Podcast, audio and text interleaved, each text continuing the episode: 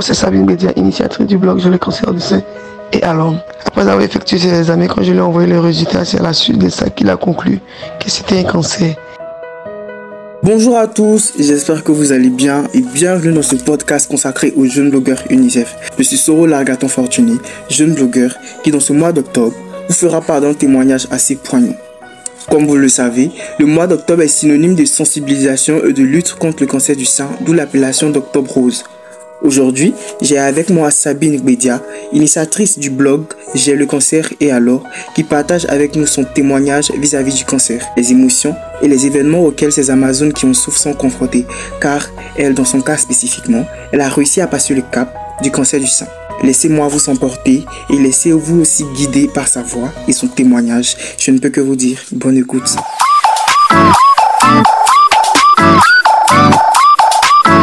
Bienvenue dans Pour chaque enfant, le podcast de l'UNICEF dédié aux droits des enfants. Éduquer, inspirer, agir en avant pour les droits des enfants. Ce podcast vous est présenté par les jeunes blogueurs de l'UNICEF Côte d'Ivoire. Ma petite histoire avec le cancer du sein, tout a débuté en 2020. Une soir, lorsque je prenais ma douche en soulevant le sein pour laver en bas, c'est là que j'ai découvert une veine qui passait. La veine était évidente et c'est là ça m'a un peu intrigué. J'ai dit, mais ça c'est quelque chose qu'il n'y avait pas avant. Pourquoi ça a apparu maintenant? J'en ai parlé à mon mari, il m'a dit, il faut aller te faire consulter, on ne sait jamais. C'est comme ça que j'ai pris rendez-vous au CHU de Tréville. Je suis venu au rendez-vous, on a fini de faire les analyses et autres. Après la consultation, le médecin m'a prescrit une série d'examens à faire. Après avoir effectué ces examens, quand je lui ai envoyé le résultat, c'est à la suite de ça qu'il a conclu que c'était un cancer. Et je vous dis à l'instant T, quand il m'a dit ça, je n'en revenais pas. Je suis resté sans voix, je l'écoutais me donner des conseils et autres. Mais je n'avais pas encore réalisé que c'était réellement ça. Quand je suis sorti de son bureau, je me suis mis à penser à mes enfants. J'ai dit, mais je vais les laisser dans la médic. J'ai appelé mes frères et soeurs, mon époux, pour les informer de la situation. Après ça, je suis rentré à la maison. Il fallait maintenant, on va dire, accepter la maladie. J'ai fini de pleurer. Ça, c'était évident. Parce que c'est un coup dur que j'ai reçu. En Afrique, ici, quand on entend le mot cancer directement, on pense à la mort. Surtout pour une personne issue d'une famille modeste comme moi. Je ne travaillais pas vraiment à l'époque. Parce que le métier que j'ai c'est maintenant, je venais d'entamer. On va dire j'étais stagiaire. À peine tu débutes moins d'un mois de stage et tu découvres ça. C'est pas évident que ton patron te garde. Après, on a repris notre rendez-vous avec le médecin pour qu'il nous, nous fasse le protocole, le suivi. Ils m'ont donné mes ordonnances. Je me suis rendu à la pharmacie pour me renseigner sur les prix. Et là, je vous dis, je suis waouh, tombé du ciel. 333 000. Cette somme-là m'a marqué jusqu'à aujourd'hui. J'ai dit, mais est-ce que l'assurance va prendre son compte? Je vais à l'assurance pour voir s'ils prennent en compte. Ils m'ont dit oui, qu'ils prennent et le quota. Le reste, c'est à moi. Mais malgré qu'ils prenaient le quota, ce qui était à moi était quand même énorme pour moi, à personne. J'ai informé mon mari, il dit, ah, ils ont pris pour eux, ouais, ce qui reste pour nous. Il dit, ok, qui va se débrouiller pour pouvoir les acheter. J'ai véritablement eu le soutien de mon mari et de ma famille ainsi que de mes enfants. Et Dieu a fait grâce, tout s'est bien passé. Lorsqu'on a fini les 800 de chimie avec les différents examens, là maintenant c'était l'étape de l'ablation du sein parce que moi, moi on m'a retiré carrément le sein. Là encore, c'était un autre challenge. On a fini de retirer le sein. Il faudrait s'accepter soi-même, accepter de vivre avec un seul sein. On se pose mille et une questions. Comment on va se sentir dans notre corps? Comment les gens vont nous regarder? En particulier, comment mon époux va me regarder? Est-ce que ça ne sera pas un regard de pitié? Est-ce que ça sera le même amour? Il y a toutes ces questions-là qui me défilaient par la tête. Mais je m'accrochais plus sur mes enfants. Je me dis, peu importe que ce soit un regard de pitié ou pas, le plus important c'est le regard des enfants. Si elle aime même à telle que je suis, c'est déjà ça ma force. La plaie a cicatrisé, on a fait la radiothérapie.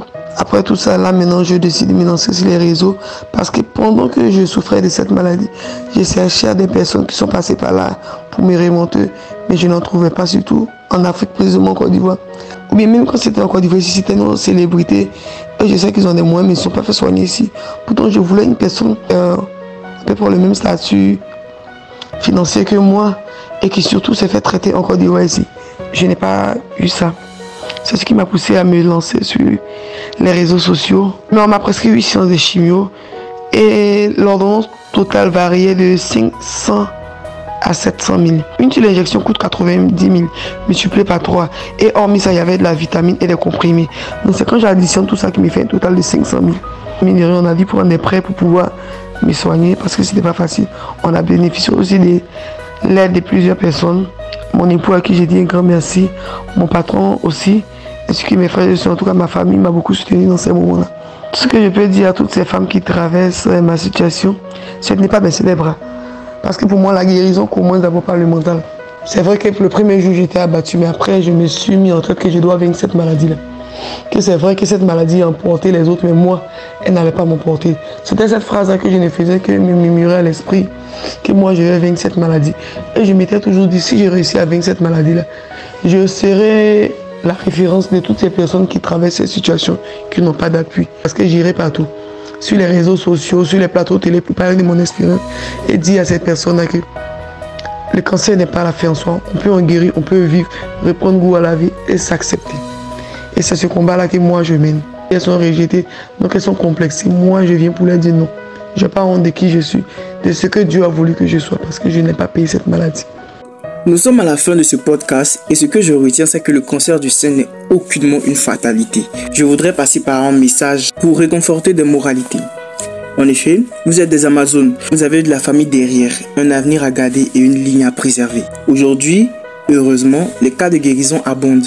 Il faudra ainsi puiser des trésors de résilience coûte que coûte, savoir briser ses chaînes et sortir de sa zone de confort. Car l'angoisse est piètre conseillère pour qui l'écoute.